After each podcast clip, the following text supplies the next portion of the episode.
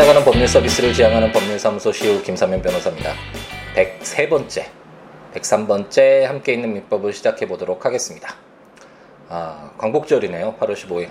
어, 토요일이고, 자, 어제 어, 뭐 임시 대체 휴일로서 아, 공휴일 아, 쉬신 분도 많으실 것이고, 어, 뭐 일을 계속해서 하셔야 되는 분들도 계셨을 텐데, 어, 어쨌든 오늘 어, 광복절, 어, 어, 일본의 어떤 침략으로부터 식민 지배로부터 어, 벗어난 어떤 뜻깊은 날이라고 할 수 있겠습니다.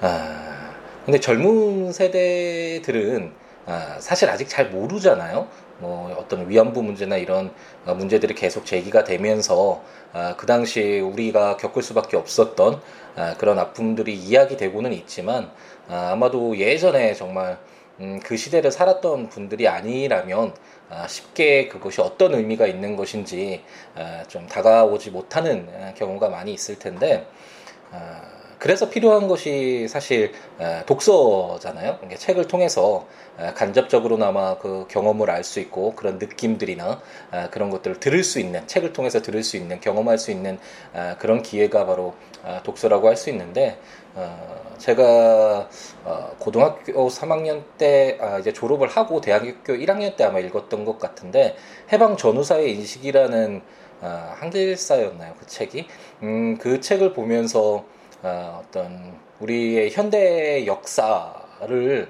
아, 좀 많이 객관적으로 바라볼 수 있는 아, 그런 기회를 얻었던 것 같습니다. 아, 그와 함께 이제 어, 예전에 한번 말씀드렸던 것 같은데 어, 대학 1학년 1학기 때 이제 야학 어, 교사 활동을 하면서 어, 너무나 야학에 빠져 있었기 때문에 사실 학교에 주로 간 적이 별로 없는 횟수로 손에 꼽을 수 있는 그래서 어, 성적도 선동률 방어율 선동률 예전에 야구 선수 그 굉장히 방어율이 낮을수록 좋은 거잖아요. 그 어, 선동률 방어율을 어, 뭐 학점으로 어, 얻게 되었다 찍었다 뭐 이런 얘기를 친구들하고 많이 하긴 했었었는데 어쨌든 그런 가운데서도 공부를 거의 안 했는 어, 상태였지만 그 해방 전후사의 인식이었네 그 교양 과목이었는데 그 과목 제목은 정확히 기억나지 않지만 그 과목은 어, 정말 잘해서 A프를 받고 어, 너무나 많은 것들을 어, 배울 수 있었던 것 같습니다. 그 강의를 들으면서 뭐 태백산맥이나 해방 전후사의 인식이나 이런 책들을 통해서 아, 이제 현대 어떤 우리나라의 어, 현대 모습을 어느 정도는 그려볼 수 있었고 어, 좀 객관적인 시각을 어, 가질 수 있었던 그런 기회를 얻었던 시간이었던 것 같습니다. 예전에 그 역사 고대사 부분을 오히려 느리고 좀 근대라고 해야 되나요? 근대 현대 역사 부분을 축소하는 쪽으로 교육 방향을 잡겠다 그런 어떤 정책에 대해서 저는 반대한다라는 그런 입장을 표명하면서 좀 몇 가지 이야기를 드렸던 것 같은데 어, 역사를 배우는 이유가 어, 우리 현대 지금 살아가고 있는 모습 속에서 과거를 통해서 어, 지금의 모습을 투영하고 앞으로 어떤 방향을 잡고 선택을 하면서 지금 현재를 채워갈 것인지를 배우기 위해서 그게 가장 큰 목적이라고 할 수 있잖아요. 물론 뭐 과거에 광개토 대왕 뭐 이렇게 영토가 굉장히 뭐 중국 그 일부까지 이게 확대됐다 뭐 이런 것도 뭐 의미가 있을 수는 있겠지만 과연 그런 것들을 배우는 것이 중요한지 아니면 어, 아직까지 이념이 완전히 없어지진 않았잖아요. 많이 약해지긴 했지만 어떤 이런 1900 연도로 들어가면서 20세기가 시작되면서 어, 형성되었던 어떤 세계적인 흐름들, 이념적인 문제들, 그 가장 직접적으로 투영된 게 우리나라의 모습이라고 할 수 있고 지금도 사실 분단 국가로서 어, 이렇게 뭔가 불안정한 상태에서 살 수밖에 없었는데, 그러니까 이런 것들을 좀 더 객관적으로 그리고 과거의 역사는 어떠했고 우리 선조들은 어떤 선택을 했고 그 결과가 어떻게 되었는지를 좀 더 명확히 아, 파악을 하고 이해를 해야지만 아, 지금을 좀 더더 더, 어, 잘 이해할 수 있고 어, 이제 앞으로 어떤 선택을 해 가면서 어, 어떤 우리 사회를 우리의 삶들을 어떻게 채워갈지를 어, 바라볼 수 있는 어, 그런 기회가 되지 않을까라는 생각이 들고 어, 그래서 강복절을 맞이해서 어, 저도 가물가물하네 한번 다시 한번 읽고 싶기는 한데 그 해방전후사의 인식이라는 그 책 좀 적극적으로 추천을 하니까요. 어, 그 이제는 뭐 괜찮죠 아마 적법한 책이라고 할 수 있을 텐데 아마 그 제가 야학에서 그때 제가 야학 활동을 할 때가 딱 이제 좀 어느 정도 뭐 학생 운동이나 어떤 운동권이나 노동 운동이나 이런 것들이 이제 약해져가는 딱 그 정도의 시기였는데 에, 그때도 이 해방전후사 인식이나 이런 책들은 조금 어, 불온하다고 해야 되나 그 옛날 표현으로 하자면 뭐 어쨌든 좀 금기시되는 에, 그런 책들이 아니었나라는 생각이 드는데 지금은 아마 그렇지 않을 것입니다. 아마 뭐 서점에서도 당당히 어, 구입할 수 있을 것이고 음, 뭐 당연히 우리 어, 어떤 현대사 근대사를 어, 좀 객관적으로 잘 어, 써놓은 역사서니까요. 어, 그런 걸 구입할 수 있을 것 같으니까 어, 뭐 어떻게든 뭐 구입을 하시든 뭐 도서관도 요즘에 많은데 빌려서 보시든 해방 전후사의 인식 한번 읽어보시면서 우리의 역사 지금 우리의 모습에 직접적인 가장 직접적인 영향을 미쳤던 그 시절을 한번 되돌아보는 그런 기회를 가졌으면 하는 희망을 가져봅니다. 강북절을 맞이해서 한번 책 한번 추천해 드렸네요. 그럼 이제 좀 빨리 예, 함께 있는 민법 다시 돌아오도록 하겠습니다. 제가 오늘 이제 어제도 쉬었기 때문에 어제 아들이랑 하루 종일 어, 또 집에서 빈둥거리면서 어, 아들이 이제 아무것도 하기 싫다고 좀 쉬어야겠다고 얘기를 해서 예, 초등학교 1학년생도 그렇게 피곤해 합니다. 네.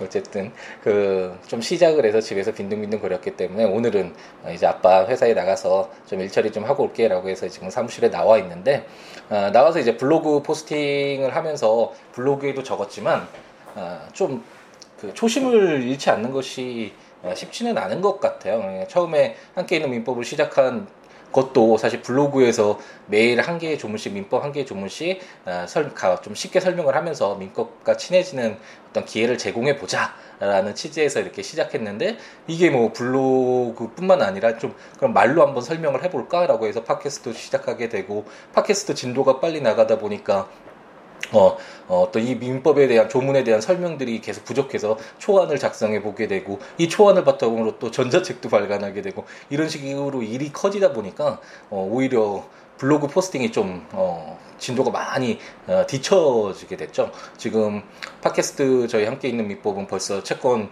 총칙 부분, 채, 채권 총론 부분 들어가서 채권의 목적을 읽고 있고 전자책도 지금 채권 총론까지 어, 민법 총칙, 물권표 채권 총론까지 나와 있고 어, 이런 데 반해서 지금 블로그는 어, 지역권 이제 기억나시죠? 물권편에서 어, 용익 물권으로서 지상권, 지역권, 전세권이 있는데 그중 지역권 생각이 나실 텐데 그 지역권 부분을 포스팅하고 있어서 너무 늦어진 것 같아서 이제 매일 어, 하루에 한 점씩 특별한 일이 없으면 어, 포스팅 하겠다 이런 말들을 적어놨는데 어, 지금 이 함께 있는 민법 이 팟캐스트도 어, 될수 있으면 정말 자주 자주 매일 목표로는 매일 물론 포스팅과 같이 이렇게 매일은 할 수 없을 것 같긴 하지만 어, 매일 하나의 녹음을 해서 강의를 함께 있는 민법 어, 강의를 올리는 것을 목적으로 목표로 어, 열심히 한번 해볼까 생각을 하고 있습니다. 방금 전에 말씀드렸듯이 저희가 지금 물건편, 민법 총칙 모두 읽고 물건에 대한 권리인 물건편을 모두 읽었죠. 아, 그리고 지금 채권과 관련된 채권 총칙 부분, 총칙 규정을 읽고 있는데 아, 그 제목으로서는 채권 총론편으로 교과서에는 많이 나와 있다라고 설명을 드렸었죠. 그래서 채권 아, 이제 채권 편에 공통적으로 적용되는 내용들을 담고 있는 채권 총칙 부분을 읽고 있는데 그 중에 아, 첫 번째로서 채권의 목적 어떤 것이 채권의 내용이 되느냐, 어떤 것이 채권이냐, 이와 관련된 내용을 읽고 있고, 어, 지금까지 저희가 읽었었던 것이, 어, 특정물을 인도해 달라라는 아, 그런 채권 그리고 종류 채권 쌀 10kg처럼 대체할 수 있는 특정물이 아니라 이렇게 대체할 수 있는 그런 채권의 경우도 어, 살펴보았고 어, 가장 일반적인 채권이라고 할 수 있는 우리 현실에서 가장 많이 사용되는 채권이라고 할 수 있는 금전 채권 돈 달라라는 금전 채권도 보았고 그럼 외국 통화로 달랬을 때는 어떻게 할 것인가와 관련된 외화 채권도 보았고 아, 그리고 이제 법정 이율은 그럼 이자가 가산됐을 때 이율은 얼마인지와 관련된 내용도 읽어보았습니다. 그리고 어, 지난번 시간에 이제 에, 채권의 목적에서는 마지막인데 선택 채권 어, 채권이 어떻게 하나로 이렇게 결정되어 있는 것이 아니라 수개 행위 중에서 선택에 쫓아서 뭐 시계와 가방 중에 어떤 하나 줄게라는 식으로 이렇게 선택할 수 있는 그런 채권이 바로 선택 채권이고 어, 지난번에 어, 선택 채권에 관련된 세 개의 조문을 읽었습니다. 오늘 이제 네 개의 나머지 선택 채권에 관련된 규정들을 읽고 어, 채권의 목적 부분은 어, 이제 마무리를 지게 될 텐데 이 채권의 목적이 이 총칙 부분에 나와 있는 것으로 끝나는 것은 아니겠죠. 총칙이 뭐라고 했죠? 민법 총칙 읽을 때 제가 수없이 설명을 드렸지만 가장 공통적으로 적용되는 부분을 뽑아서 묶어놓은 것일 뿐이지 이게 다는 아니잖아요. 개별적으로 구체적으로 약간 달라진 내용들은 각각의 그 해당 파트에서 존재를 하겠죠. 당연히 이 채권 총칙 부분도 마찬가지로 어, 채권의 목적이라고 해서 뭐 지금 특정물 채권이나 종류 채권이나 금전 채권이나 뭐 선택 채권이나 이것이 끝이 아니라 이제 나중에 채권 강력 부분에 들어가면 어 14가지 민법에서 인정하고 있는 계약 유형이 있다고 했잖아요. 매매 계약도 있고 임대차 계약도 있고 도급 계약도 있고 징역 계약도 있고 이런 계약의 유형을 통해서 어 발생하는 채권의 모습들이 채권의 내용들, 채권의 목적들이 어 여러 가지가 있겠죠. 이렇게 개별적인 것들은 당연히 인정되는 것이고 아, 그리고 나중에 아, 제가 잠깐 설명드렸던 것 같은데 이렇게 계약 14가지 계약 유형에서 인정되는 그런 채권 계약을 통해서 발생하는 채권뿐만 아니라 뭐 부당이득이나 사무관리나 불법행위 내가 뭐 어떤 잘못을 해서 뭐 손해를 입히면 뭐 물건을 깼다거나 어 잘못 뭐 실수를 해가지고 뭐 물건을 떨어뜨려서 신체에 어떤 해를 입혀서 손해 의료비나 뭐 이런 손해배상 채권이 발생했다 이런 것도 다 채권이잖아요. 그러니까 어떤 이런 채권의 내용과 아, 채권의 목적은 각각의 이제 파트에서 다 양하게 나타날 텐데 그 중에서 이제 공통적인 하나의 기준 아, 밑바탕이라고 할 수 있겠죠. 아, 그런 채권의 목적, 채권의 내용들이 어떤 것인가와 관련된 내용들을 아, 지금 우리가 읽고 있다. 채권의 목적이라는 그런 제1절 채권의 목적이라는 제목으로 채권 총칙 부분을 읽고 있다라고 생각하시면 아, 될것 같습니다. 그럼 지난번 시간에 이제 선택 채권이 무엇이고 어, 선택권이 이전될 수 당사, 다른 사람에게 이전될 수도 있고 그다음 그리고 이제 선택권을 어떻게 행사해야 되는지 그 방법에 관련된 내용까지도 읽어보았는데 어, 오늘은 제 383조죠 제 3자의 선택권의 행사라는 제목으로 제 1항 제 3자가 선택하는 경우에는 그 선택은 채무자 및 채권자에 대한 의사 표시로 한다. 제 2항 전항의 의사표시는 상대방의 동의가 없으면 철회하지 못한다. 라고 규정을 하고 있습니다. 어, 선택권을 누가 갖는지, 원칙적으로 누가 갖는지, 그리고 만약, 어, 뭐 선택권자가 선택을 하지 않고 있을 때 그런 불안정한 상태가 계속 지속될 수 없으니까 뭐 어떤 일정한 요건에 하에서 선택권이 상대방에게 넘어가는 경우로까지 어, 지난번 시간에 저희가 읽어보았잖아요. 어, 이번에는 이제 선택권이 아, 제3자에게 있는 경우에 관련된 규정이라고 할 수 있겠습니다. 어, 예를 들었던 어, 지난 시간에 예를 들었던 갑돌이와 울돌이 한번 다시 불러보죠. 이제 갑돌이가 울돌이에게 시계와 가방 중 하나를 주겠다고 했잖아요. 근데 울돌이가 아, 일주일 동안 내가 너무 바빠서 물건 볼 수 없을 것 같으니까 아, 내 친구인 병돌이가 나 대신 물건 보고 선택할게 선택할 거야. 그러면 이렇게 선택하게 해줘. 뭐 이런 식으로 이야기를 했다고 한번 가정을 해보죠. 이런 경우에는 이제 그 선택권이 을돌이에게 있는 것이 원, 어, 있었지만 제3자인 병돌이가 어, 선택권을 갖는데 뭐 특별히 문제가 없잖아요 지금. 어, 선택권을 을돌이가 가졌었는데 그걸 이제 제3자인 병돌이가 어, 이제 선택권을 갖게 된 경우 이처럼 제3자가 아, 선택권을 행사 행사하게 되는 아, 그런 경우가 있을 수 있고 이랬을 때 이제 병돌이는 어, 채무자 및 채권자에 대한 의사표시로. 그러니까 아, 갑돌이뿐만 아니라 을돌이에게도 어, 나 그러면 시계 선택할게. 병돌이가 시계 선택할 때 시계가 더 좋아 보여. 라고 시계를 선택하자 라는 어떤 이런 어, 선택을 했다면 이런 의사표시를 갑돌이와 을돌이에게 이런 의사표시를 통해서 알려주어야 된다. 라고 어, 제1항에서 제383조 제1항에서 규정하고 있고 마찬가지로 지난번에도 말씀드렸지만 선택을 한다면 이제 그 선택을 당한 사람은 어 그래 시계를 선택한다면 그 시계가 이제 어 상대방에게 건네가야 될 것이다라는 어 마음의 준비를 하면서 이것저것 뭐 준비를 할 수 있을 거 아니에요.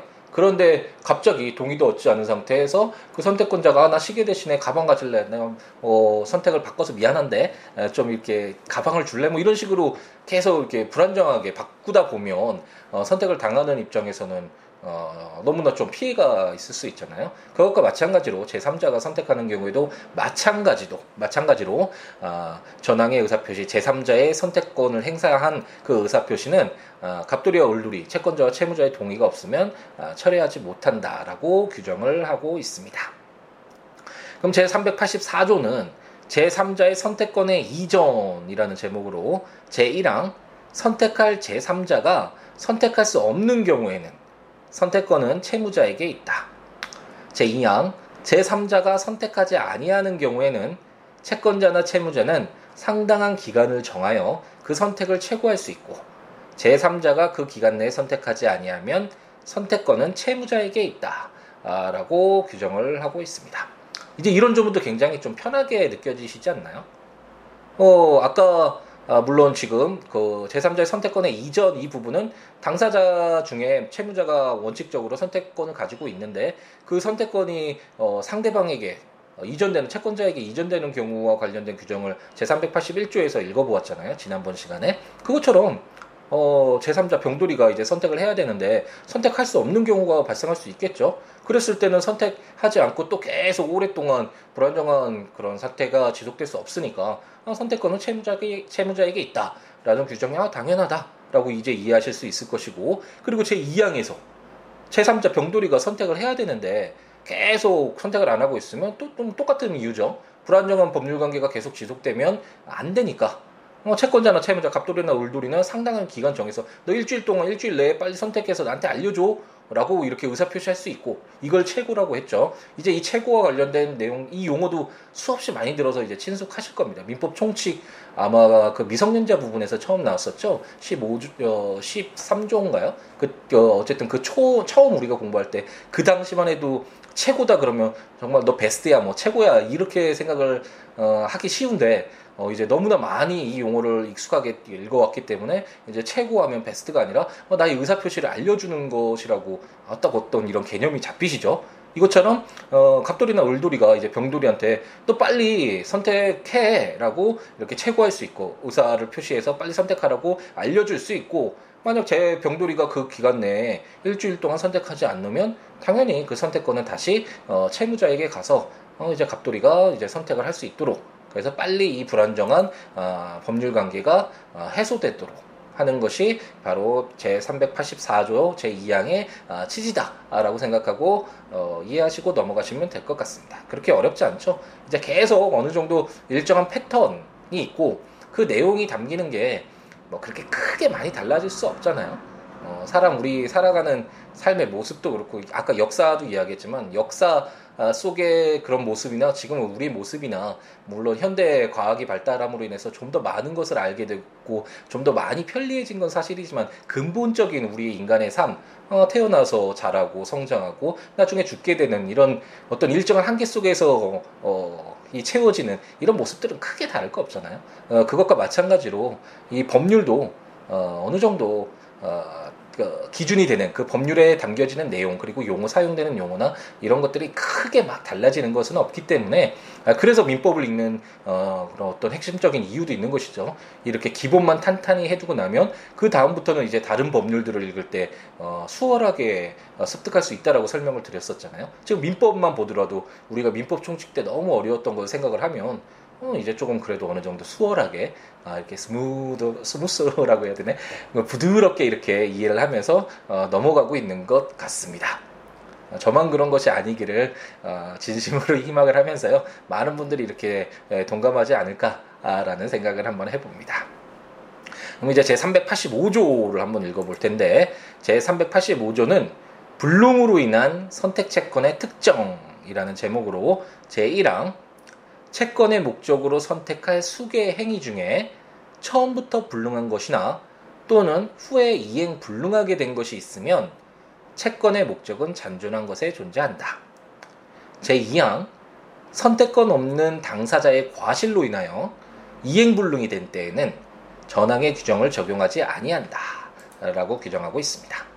이제 채권 총칙 부분을 읽으면서 아, 다음 시간인가요? 다음 시간 아니면 다다음 시간부터 아, 이제 좀 어려운 내용들, 어, 채권의 효력 부분들과 관련된 내용들을 보면서 뭐 어떤 어, 의무 채무 의무, 채무가 불이행되는 경우 이행 불능이 되는 경우 뭐 이런 내용들 그래서 손해배상 청구 어떻게 하고 뭐 이런 좀 어려운 내용들이 이제 나오게 되는데 어, 여기 385조에서도 이제 에, 불능이라고 하잖아요. 이행 불능하게 된다라는 것은 어, 내가 뭐 시계나 가방을 준다고 했는데 어, 시계와 관련돼서 이제 더 이상 어, 시계가 뭐 뭐 사고로 인해서 물에 빠져서 더 이상 사용할 수 없게끔 파손됐다고 한다면 그 시계를 인도해 줘야 되는 이 의무를 이행할 수 없게 되잖아요.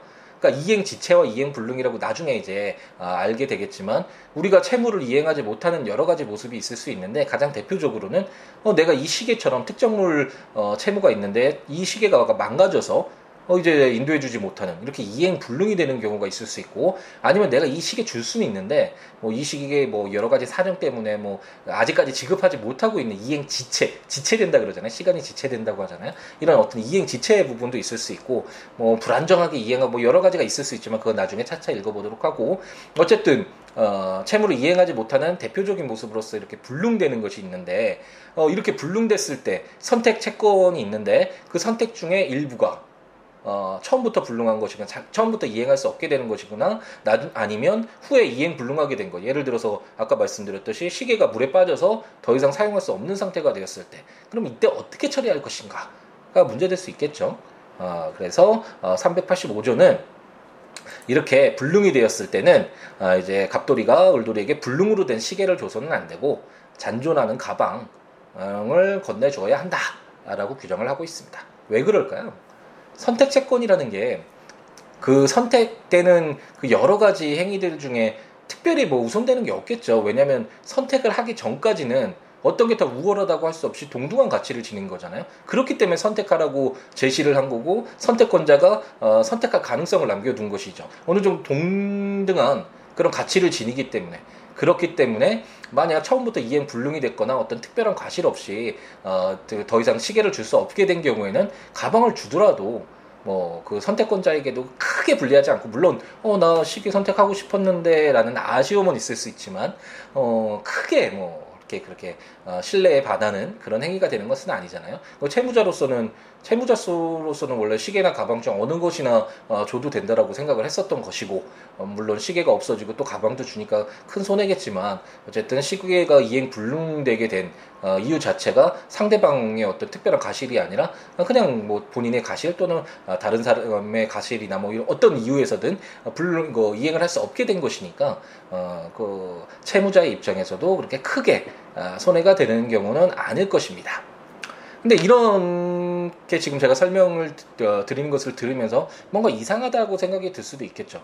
왜냐하면 어 나는 정말 채권자가 그 선택권자가 시계를 정말 선택을 하고 싶었는데 이행 불능됐다라는 이유만으로 어 그 그리고 특히 그 이행 불능된 이유가 그 을돌이가 아, 갑돌이였나요? 갑돌이 을돌이가 지금 특정이 잘 안 돼서 헷갈리는데 어, 갑돌이겠죠. 갑돌이가 주기로 한 사람이죠. 그러니까 갑돌이가 자기의 잘못으로 원래는 선택권은 을돌이한테 있는데 갑돌이가 자기의 잘못으로 시계를 망가뜨렸다라고 했, 는데도 불구하고 을돌이가 무조건 어, 가방을 선택해서 가져가야 된다면 을돌이한테 좀 불리할 수도 있겠죠.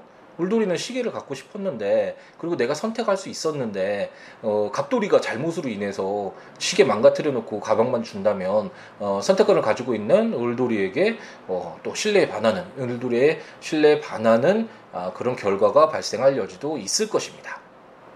그렇기 때문에 원칙적으로 선택 채권에서 처음부터 어떤 일부가 어, 불능한 것이거나 또는 후에 이행 불능한 것이 됐다면 나머지 것에 주는 것을 원칙으로 하되 하지만 선택권 없는 당사자가 그러니까 갑돌이가 을돌이가 선택권에 있었어요 가방이나 시계 중에 선택할 수 있는 입장에 있었는데 그럼 갑돌이는 선택권도 없는데 지 갑돌이 잘못으로 그 시계를 파손시켰다면 그러면 을돌이의 선택권이 너무나 심하게 어, 침해되는 결과가 발생할 수 있잖아요.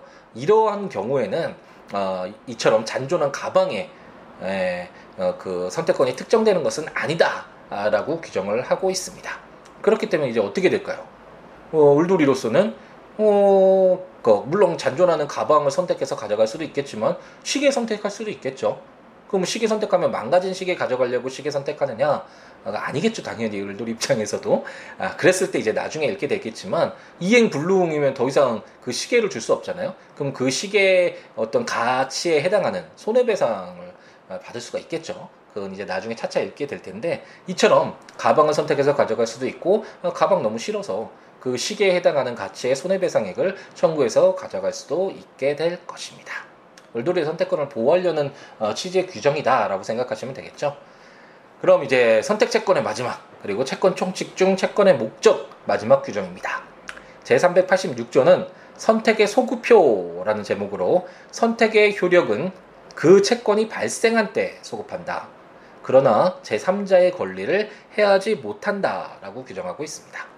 예전에 민법 총칙 읽으면서 아, 소멸시효 제도 저희가 함께 읽어봤잖아요. 그러면서 소멸시효가 완성되었을 때 그 효력을 소급해서 처음부터 그런 권리가 없어진 것으로 볼 것이냐 아니면 소멸시효가 완성된 때 그 기간이 지난 이후에 어, 소멸시효가 완성된 때 시효 완성의 효력을 부여할 것인가 이것이 입법론 입법적인 문제다라고 설명을 드렸었잖아요. 소급표로 할 수도 있고 그 완성된 때부터 할 수도 있, 는 어떤 입법적인 문제라고 할 수 있는데 지금 선택 채권의 경우에는 어떻게 규정되어 있죠? 그 채권이 발생한 때 그러니까 선택을 했을 때가 아니라 그첫 번째 어, 채권이 발생할 때 소급한다고 처음부터 어, 되돌아간다고 규정을 하고 있습니다. 그렇기 때문에 이제 을돌이가 갑돌이 시계와 가방 중에 시계 선택했다. 라고 하면 처음부터 처음부터 갑돌이가 을돌이에게 뭐 시계나 가방 줄게 선택해라고 이야기했던 그 순간부터 그 시계에 대해서 어, 채권의 효력이 발생해서 어, 처음부터 어, 을돌이가 어, 그 시계에 대한 특정물을 인도해달라는 채권을 가진 것과 같은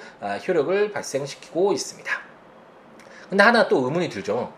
어, 너 갑돌이가 을돌이에게 시계나 가방 중에 하나 선택해라고 한 게 한 10일 전이었고 어, 이제 그 선택을 한 건 오늘이라고 한번 가정을 해보죠. 그런데 그 10일 전과 오늘까지 10일 동안의 기간 동안 선택을 하기 전에는 갑돌이가 아직 뭐 어떤 걸 선택할지 모르니까 뭐 처분의 자유는 있잖아요. 소유권자로서 소유권 우리가 배울 때 읽어봤죠. 물건을 어, 사용 수익 처분할 수 있는 가장 강력한 물건이었잖아요. 그러니까 소유권자로서 어, 병돌이에게 그 시계를 미리 팔아버릴 수도 있겠잖아. 5일 정도 지나고 나서 그 얘기를 한 다음에 어, 선택하기 전까지 어, 병돌이가 그 어, 시계를 사갈 수도 있, 겠죠 그런 경우에는 그러면 어, 선택을 한 을돌이에게 더 우선시 권리를 할 것이냐 아니면 어, 이제 소유권자로부터 어, 자기 대가를 지급하고 소유권을 취득한 시계에 대한 소유권을 취득한 병돌이를 우선할 것이냐 아, 라는 것이 문제가 될 수 있는데 아, 제386조에서 제3자의 권리를 해야지 못한다.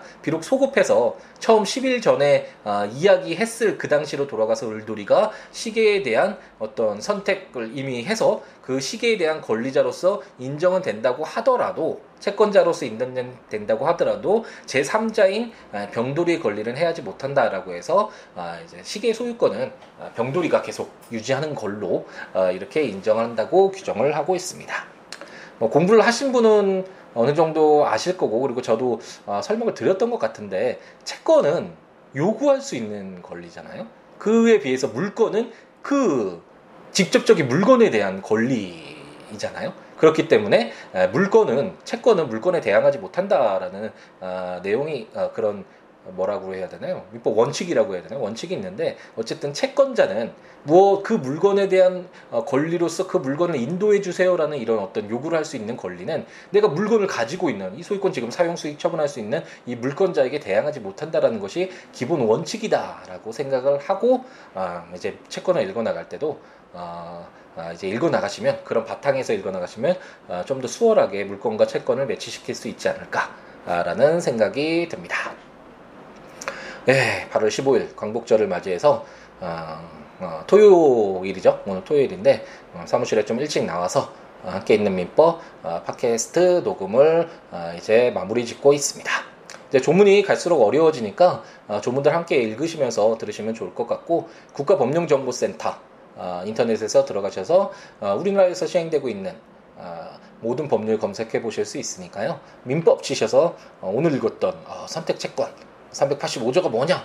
뭐 이런 거 한번 찾아보시면서 어, 다시 들어보셔도 좋고 아니면 어, 제 블로그 아 전자책이죠. 저 순서가 또 아, 헷갈렸네요. 제가 전자책으로 함께 있는 민법 물건 민법 총칙 물건편 채권 총론편 아, 발간하고 있으니까 어, 뭐 인터넷 서점에서 어, 구입하실 수 있으니까 대형 서점에서도 구입하실 수 있으니까 어, 치셔가지고 함께 있는 민법 또는 뭐 김사면 변호사 뭐 김사면 치셔서 어, 검색을 하셔서 구입하셔서 어, 그 조문과 설명들 기재되어 있는 어, 적혀져 있는 그 책을 보시면서 어, 들으셔도 좋을 것 같고 제 블로그 이제 하루에 특별한 일이 없으면 하루에 이제 포스팅 좀 빨리빨리 진행한다고 설명드렸잖아요. 말씀드렸는데 다짐을 말씀드렸는데 그 siwo.net s i w o o l a w.net 블로그에 오시면 그 설명과 조문들 어, 포스팅해 두고 있으니까 그 해당 부분 이렇게 참고하시면서 어, 들으셔도 좋을 것 같습니다.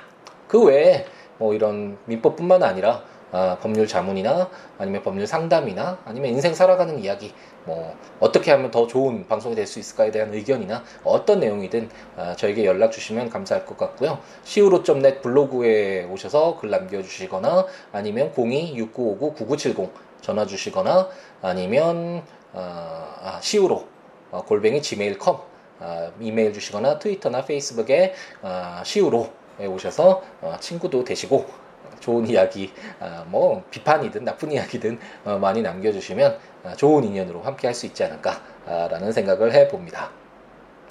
아, 이제 토요일 또 오후가 되고 있는데 어, 이제 많은 분들이 이제 좀 휴식을 취할 수 있는 시간이죠. 내일 일요일이고 에, 많이 재충전하시면서 좀 힘차게 이제 더위도 아직도 너무 덥긴 한데 이제 더위도 가겠죠. 이제 아침이나 어, 저녁 때 보면 어, 가을 냄새가 이제 조금씩 느껴지더라고요. 가을 냄새가 느껴지면 저는 항상 군대에서 그 있었던 그 새벽에 일어나서 그 플레이엄 나는 그런 가을 아, 바람, 가을 냄새 맡으면서 연병장 뛰어 우통 벗고 아, 뛰던 그 생각들이 계속 떠오르더라 떠오르는데 근데 어쨌든 아침과 새벽과 아, 저녁에는 어, 이제 가을 냄새가 조금씩 나기 시작했습니다. 아, 이제 뭐 휴가도 휴가철도 어느 정도 이제 정리가 되고 아, 이제 또 선선하게 공부를 하시든 일을 하시든 뭐 어떤 것을 하시든 아, 우리 인간이 아, 좀 쾌적하게 어떤 걸 열정적으로 해나갈 수 있는 그런 계절이 다가오고 있으니까요. 아, 열심히 하루하루 어, 채우는 우리가 됐으면 좋겠습니다. 다음 시간에 이제 채권의 효력 어, 굉장히 중요한 채권에서 어쩌면 가장 중요한 어, 민법 전체를 보더라도 가장 중요한 부분 중의 하나인 채권의 효력과 관련된 규정들을 가지고 찾아뵙도록 하겠습니다. 오늘 하루도 행복하게 채우시기 바랍니다. 감사합니다.